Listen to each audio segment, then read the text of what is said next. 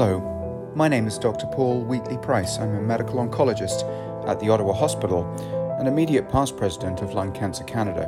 Welcome to our podcast series called Lung Cancer Voices. In this series, I'll be interviewing patients, caregivers, healthcare professionals, and some of the leading lung cancer researchers in the country and indeed in the world to highlight important and relevant issues facing those affected by lung cancer. Enjoy the podcast. Welcome to this special episode of Lung Cancer Voices, our Lung Cancer Canada podcast. And this is to get an update from one of the major cancer conferences that happens each year. It's called ESMO. ESMO stands for the European Society of Medical Oncology. And a number of us were, were really fortunate enough to be in Paris in September. And so it's not such a bad deal to be an oncologist sometimes. So we got our fair share of um, uh, delicious French cuisine and being in a, in a beautiful city. And we got some really neat updates on lung cancer, and there's some important advances that were announced. So, joining me to go through those are two of my friends. Dr. Stephanie Snow is president of Lung Cancer Canada. She is medical oncologist at the QE2 Hospital in Halifax, Nova Scotia, and an associate professor at, at Dal at Dalhousie University. And Dr. David Dawe has been a long-term supporter of Lung Cancer Canada, member of our medical advisory committee. He is a medical oncologist in Winnipeg at Cancer Care Manitoba, assistant professor at the University of Manitoba, and an affiliate scientist at Cancer Care Manitoba uh, Research Institute. So, with with all of that and uh, to go, David and Stephanie, welcome to the podcast. Great to be here. Yes, um, thank you for inviting me. It's a pleasure. I think. Well, I think Steph, it might be a return visit, and David, first time on the podcast, so happy to have you. And so, what we're going to do is, I'm going to ask uh, David and, and, Stephanie for really their their top highlight, if you like, from the conference of the of the big presentations, and explain uh, what that was and why it's relevant for us in the lung cancer community and relevant in Canada. And I might, because I was lucky enough to be in Paris as well, I might throw in some of my own favorites along the way. So, Dr. Stephanie Snow, we're going to come to you first because on that last evening of the conference, there was a presidential session and a study called Code Break 200, which we'd been waiting for all through the conference. Could you tell us? I think that's your first choice. Absolutely. That is definitely my first choice, Paul. Now, I wasn't so lucky to actually be in Paris. So uh, my uh, highlights were not things like croissants, but um, I was really excited to wait for this one. And of course, with the time zone, I had to time it appropriately so I could watch it live with my virtual password. So, Codebreak 100 was a trial that focused on one of the most common mutations that's a driver mutation in non small cell lung cancer. It's a mutation in KRAS, but a very specific subset of KRAS mutations that they call G12C. And the KRAS molecule, when it's activated, really drives the cancer and causes it to do things that we don't want to, like grow and spread. But this very specific G12C uh, type of mutation, we have developed a number of oral medications, including one called sotorasib, that essentially, when it binds to the KRAS molecule, it does not allow it to turn on. So it's almost like you've taped down the light switch. You can't turn that light on anymore. And these drugs have been shown to be very effective in early trials where they weren't really being compared to other uh, standard of care medications, what we call phase one and two trials. So sotorasib is the first one we've actually seen uh, comparison to our current standard of care, which is chemotherapy. Now, this was given to patients who were known to have that mutation, the KRAS G12C, who had previously been treated with at least one chemotherapy and immunotherapy treatment. And typically, these patients are next treated when they progress with a single agent chemo called docetaxel. So, in this trial, they were randomized to either get the sotorasib oral targeted therapy versus the docetaxel chemotherapy. And we were really excited because, in terms of the primary endpoint, which was progression free survival, or how long it was from the patient starting the treatment till their cancer progressed, it was significantly improved by taking sotorasib. In fact, the patients who took the sotorasib had a 44% reduction in their risk of progressing. And what that translated to were a lot longer controlled of disease. When they looked at patients a year after they were on uh, treatment, almost a quarter of them getting sotorasib still hadn't shown progression of their cancer compared to just 10% of the docetaxel. We also saw that those patients who got sotorasib, their tumors shrank more. And we also found out that they were feeling better because sotorasib overall was a much less toxic treatment compared to docetaxel. This really translated into a lot of things that are important to patients, important to their caregivers, important to us as the doctors treating them in terms of their quality of life. The time to deterioration in endpoints of things like physical functioning or having a bad cough or shortness of breath, that they were a much longer time before those things deteriorated. So, given the fact that this is one of the most common side uh, mutations that we uh, see in non-small cell lung cancer, we certainly hope that this will soon become readily available for our patients, and we're just waiting to see if we get funding now. Great, thank you. So, if so, sotorasib is the name of the drug, the subtype KRAS G12C. So, my first question, either of you, this, how common is that? Out of say 100 people with lung cancer, how many of them would have the KRAS G12C? And are we testing for it routinely? So we do test for it routinely as part of our panel. Um, KRAS G12C is the most common of the KRAS mutations, and across Canada, it is going to be a bit different depending on areas. In my population here in Atlantic Canada, upwards of 40% of patients will have a KRAS mutation, and about 30% of those will have the KRAS G12C. 30% of the 40% or 30% yes, exactly. of everyone? But way so more common than 15% of everybody. Absolutely, yeah. Okay. So way more so common than we see the other um, mutations that we right. typically treat.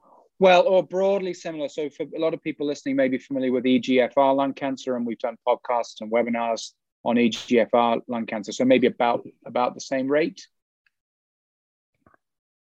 Pretty close, I would say, okay. uh, yeah, here in Manitoba. Okay. So okay, so sotorasib for quite a good proportion of patients it makes them feel better. It's more likely to shrink the cancer than chemotherapy. It's going to control the cancer for longer. So I'll tell you a little story. After that presentation, I was in one part of Paris and I was going to a meeting actually with Dr. Dawe in another part of Paris. And in the in the middle, I was stopping to meet some of my colleagues from Ottawa. And at that time in Canada was the final deadline for us to submit from Lung Cancer Canada our support for the approval of this drug, sotorasib. That just happened to fall on the same day. So we had it all prepped and ready to go, and then we were going to update it based on the uh, the presentation, and that was my job to update it and send it. And so I I, I prepared the email and I all the stuff, and then I was going off to meet David and meet my colleagues, and I forgot to send it. So there I was in a in a in a, a bar, a Parisian bar, with a little glass of pastis, that little sort of aniseed aperitif. It was delicious. And then I remembered, I was like, oh no. So I had to get my laptop out in the middle of this bar on the sidewalk in Paris. So hopefully we'll get sotorasib um, approved. We did get it in in time, so we can't blame can't blame me. Anyway, so yeah, we're looking out for that. When I saw that study, I, I have to say, yes, it's positive. It's better than chemotherapy for all the reasons you outlined, Stephanie. But I was a bit disappointed despite that. I kind of thought it was going to be even better than it was. David, you're, I mean, people are listening on a podcast, but I'm watching you, David, on Zoom, and you're nodding to that. David, were you wanting more from sotorasib, or were you expecting even more of a benefit? I mean, I think for all the reasons that Stephanie's already said, it was encouraging. I, it would still have been nice to see people living longer receiving sotorasib, um, given that it seemed like it was going to be uh, a significantly more effective drug. Um, and so that that's the only hurdle I would potentially see with funders approving it here in Canada. I'm still hopeful, but whether it's with this down the road or with one of the other drugs in this space, uh, hopefully one of them will show that people yeah. will be living longer if they receive it. Yeah. yeah. And I think if there are patients listening, they, you know, ask your oncologist, do you have KRAS G12C? Has it been checked? Because there are lots of opportunities to get onto research studies, a number of drugs uh, looking at this. Okay, well, let's keep moving along. Um, so, David, I'm going to come to you, and I think your highlight was was completely different type of study, and not not looking at a new drug treatment, but looking at some of the causes of lung cancer and some really fascinating work from from a group in the UK. Uh, yeah. So you mentioned that the KRAS G12C is roughly as common as EGFR.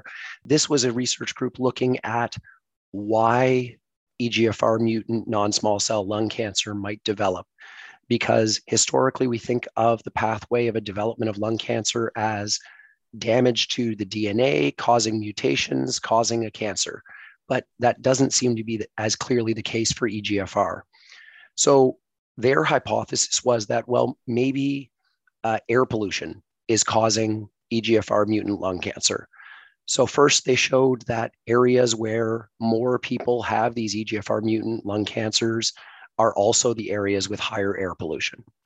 Then uh, they did a bunch of mouse studies. So, uh, basically, bench research in mice showing that number one, EGFR mutant uh, cells are present even in normal lungs, not cancer cells, but cells with EGFR mutations. In the cells that are the origin for these lung cancers, when they're exposed to air pollution, it actually upregulates or stimulates the immune system, which causes a spike in a chemical called interleukin 1 beta. That ends up causing or promoting the environment of these cells becoming cancer cells. So they saw more cancer cells in the mice exposed to the air pollution. If they blocked that particular chemical, it actually reduced the risk of developing lung cancers. And again, in mice. And so I think this is really interesting, both because it provides a potential mechanism for why some people who are not smokers are developing lung cancer, how EGFR mutant lung cancers are developing, and a potential pathway down the road for how some of these things might be able to be prevented, both through reduction in air pollution, but also through potentially blocking of this particular uh, chemical. And really helps highlight this different pathway of cancer development, which is not something we think about uh, routinely. Yeah, it was it was a really fascinating presentation, and it got a lot of traction at the time and, and in the broader media. You explained it beautifully, David. And if, if I remember, uh, this was Dr. Swanton uh, who gave this presentation from from London. He put up a map of the world at one point with uh, pollution areas, and maybe uh, could you comment on that? Yeah, so I have the map actually up in front of me. The areas with the highest levels of air pollution are essentially Northern Africa, Northern and Central Africa, um, the Middle East, uh, South Asia, and East Asia. And certainly, when we're talking about East Asia and South Asia, these are the areas where we know that EGFR mutant non small cell lung cancer is more common. When it gets into particular parts of Africa, I think that's been less clearly delineated, but certainly in East Asia and South Asia. Okay. Now, I don't want to be alarmist and put join things together where I shouldn't be joining them together. E- EGFR positive lung cancer in Canada does does have a geographic distribution. In Ottawa, it's we're at about 13% of lung cancers are EGFR, which is pretty much national average. Uh, I think Stephanie in, in in Atlantic Canada, you're a little less than that. Yes. And are. then if you're in Toronto, it's a bit higher. And then if you go out to Vancouver, it's it's it's substantially higher. And in the past, we've attributed that to Vancouver having a higher East Asian population. Of course, recently there's been all the wildfires and you know pollution levels in Canada generally, I think, are pretty low, aren't they? But compared to the places you've mentioned, David, but should we be worried about pollution in Canada, or is this? Am I um, connecting the uh, dots too rapidly? No, I'm not sure you're connecting the dots too rapidly, but I think I think there's a couple of challenges. One of them is that when we're talking about proportion of people who have an EGFR mutated lung cancer in a particular area, some of that depends on smoking rates as well. So, I mean, when you're talking about somewhere like BC or Vancouver, you both have lower overall smoking rates than somewhere like Manitoba or Nova Scotia. You also have a significant immigrant population from East Asia, which kind of complica- complicates that interpretation as well. I do think this provides a clear rationale along with other studies that demonstrate how air pollution contributes to other health conditions that tells us that we need to be doing more to control air pollution. Fortunately, Canada, as compared to somewhere like China, has much lower levels of air pollution overall in, in metropolitan areas, but that doesn't mean we shouldn't be continuing to work to improve it even further. Great. Thank you. Okay. So that was fascinating. And, you know, people can le- learn more about that and uh, look online. Look, if you look, Charles Swanton is his name and uh, lung cancer and pollution. And there's a whole lot of stuff that you can find. Let's move on just because uh, we just want to cover maybe just two or three more things um, in the in the podcast. So immunotherapy is being is a huge thing. So we've talked about targeted therapy a little bit with the sotorasib and KRAS G12C. Talked about pollution. Immunotherapy is now a standard part of our treatments for many many people with lung cancer, and it's really revolutionized outcomes for many. Uh, not everyone, but for many. And there were some updates and some new things about immunotherapy. A, a thing that caught my eye uh, was there, are, there are, were two studies from about five or six years ago now. Uh, they're called Keynote studies, Keynote, and they, they have numbers 407 and 189. But they were studies from a few years ago where people with lung cancer uh, were split into two groups. And one group got chemotherapy, and the other group got chemotherapy plus immunotherapy, a drug called pembrolizumab. And we've known for a long time now for, that the group that had both chemotherapy and immunotherapy lived longer, more likely to shrink the cancer, uh, a proportion who lived for a lot longer. So we've known that for a while. But this this year we got at ESMO we got these uh, long term updates from these two studies, and it was really really encouraging to see that. Well, it was encouraging and humbling, I, I suppose. But about one in five people who went on to this study were uh, completed two years of treatment and then were still alive and well a further three years after that. So we, we used to say overall, the, the five year survival rate for lung cancer was, well, 10 years ago, the overall survival rate was 13%. And that was really driven by people with stage one lung cancers. But now this is a stage four lung cancer population. And 20% of them are living five years because of the addition of immunotherapy. Of course, it means we've got an awful long way to go because it means that 80% aren't. But it was a huge advance, and it was uh, it was that one of those sort of moments for me where it was like, gosh, we have come an awful long way, and gosh, we've all, we've got an awful long way to go. So that was my little nugget. But there was a new study, and uh, it was called Ipsos. And David, I think you were going to tell us about that. This was actually the final one, was it? it just came after the code break presentation. I think this was almost the final presentation of the whole conference. Yeah. So I mean, the Ipsos study, um, and I agree with you that the um, the keynote studies it was a really it was really nice to see that kind of benefit, and I think we can be hoping that further studies continue to show these improvements. The Ipsos study is hopefully going to be one of them.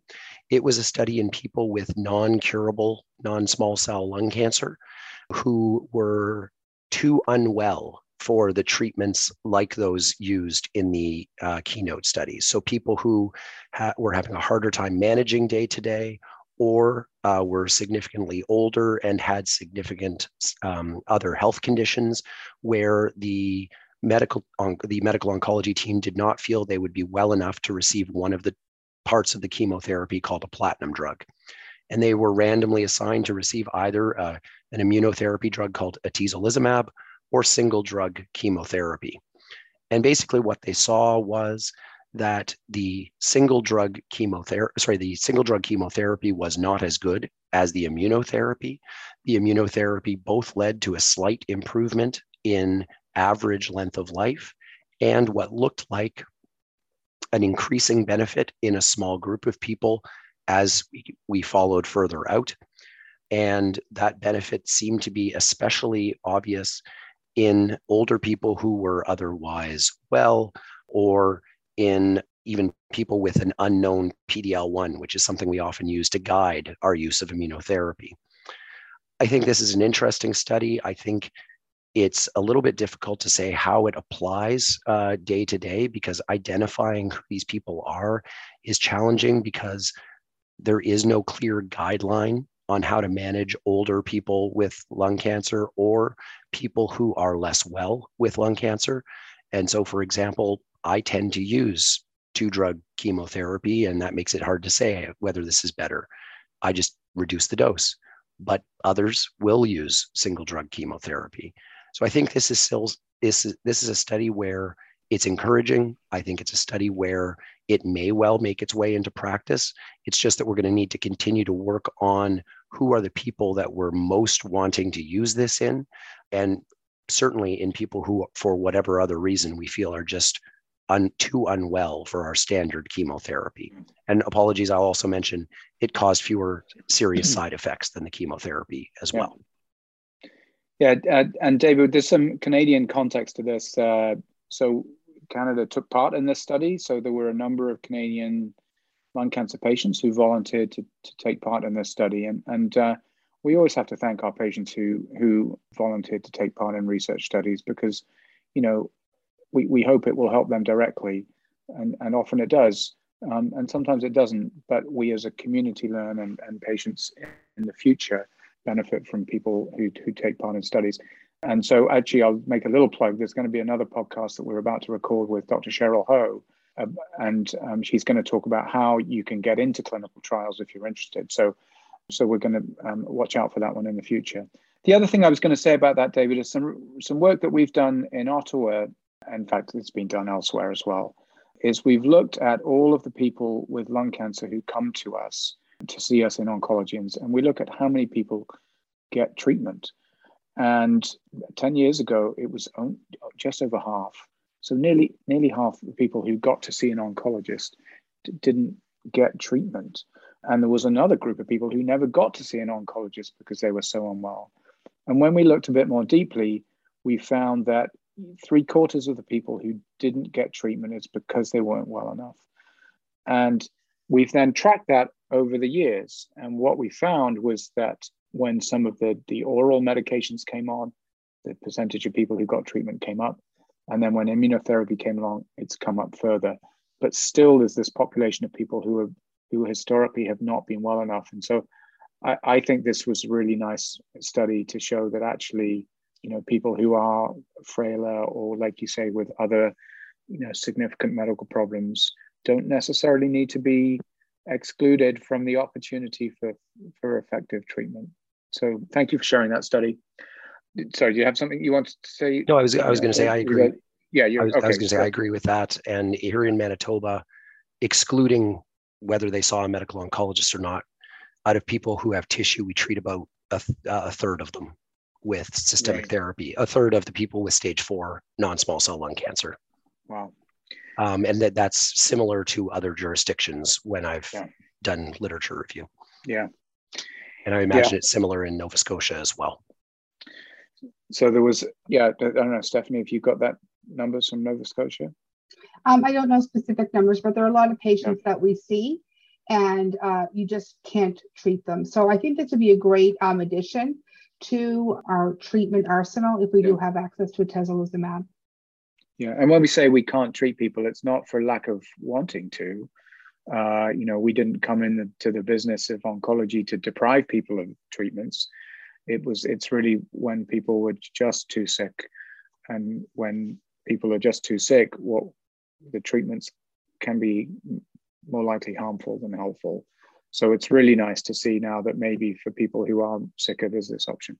Yeah, um, maybe another way of putting it is, and apologies if I wasn't enthusiastic enough about the study, but um, I, I, think this does provide evidence that a wider range of people than we would have historically thought might benefit more, like it would help more than it would hurt um, yeah. to give this kind of treatment. But of course, that still has to get through all the approvals. Yes, it does. And so it will work its way through, no doubt. And we will, at Lung Cancer Canada, as always, we'll advocate for approval of those treatments. I think we've probably talked enough, and people might be getting bored, or if they're driving home, they might have arrived by now. But so maybe just last last thoughts or last little nuggets. I'll, I'll, throw in one. There was one very interesting study which looked to try and shorten the amount of time people could get immunotherapy, only six months instead of taking it forever.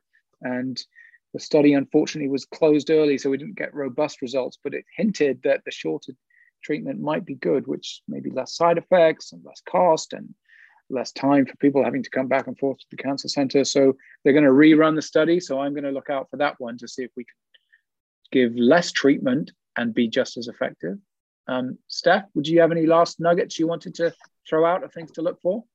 Um, one great nugget that I really enjoyed was looking at addition of another oral targeted therapy to patients with EGFR mutations who are progressing on first line osimertinib, which is what we usually will offer those patients. And it showed that over half of them responded again, and that meant that they went a longer time before they had to get chemotherapy. So something to look out for for those patients that are on osimertinib right now. There may be options that still delay the time till chemotherapy. And maybe the last thing I'll mention is there were a few other studies that looked at um, looking in the blood for circulating tumor DNA. And while none of them have shown that it's ready for routine use as yet, I think there's an ongoing work that may bring that into practice as a way to monitor how treatment is going and what whether we should be changing treatment in the future. Not there yet, but yeah. interesting for the future. Yeah. Yeah, yeah, cancers that that sort of shed their DNA into the blood, and we can pick it up. It's amazing science. Well, thank you, David. Thank you, Stephanie, uh, Dr. Dawe, Dr. Snow, um, for giving us your insights from from ESMO. Um, please tune in for uh, future podcasts. Uh, we've got some coming with with some some patient stories. There's the one with Dr. Ho, uh, who's going to talk about how you can get involved in clinical trials. We'll continue to do these conference updates. The next one now will probably be the Canadian Lung Cancer Conference in February. Uh, keep tuning into Lung Cancer Voices. And if you do have questions that if about about you or your care or, or, or your family who are affected by lung cancer, uh, things that you have come up from this, please do speak to your oncology team and and they'll be able to to guide you through it. Thanks again. Thanks to our producer Ryan Mullen please send us your feedback, like and follow us on Facebook at LungCan, on Twitter at lungcancer underscore can, and on Instagram at Lung Cancer Canada. For more information about lung cancer or to donate, volunteer or share your story, visit our webpage at lungcancercanada.ca.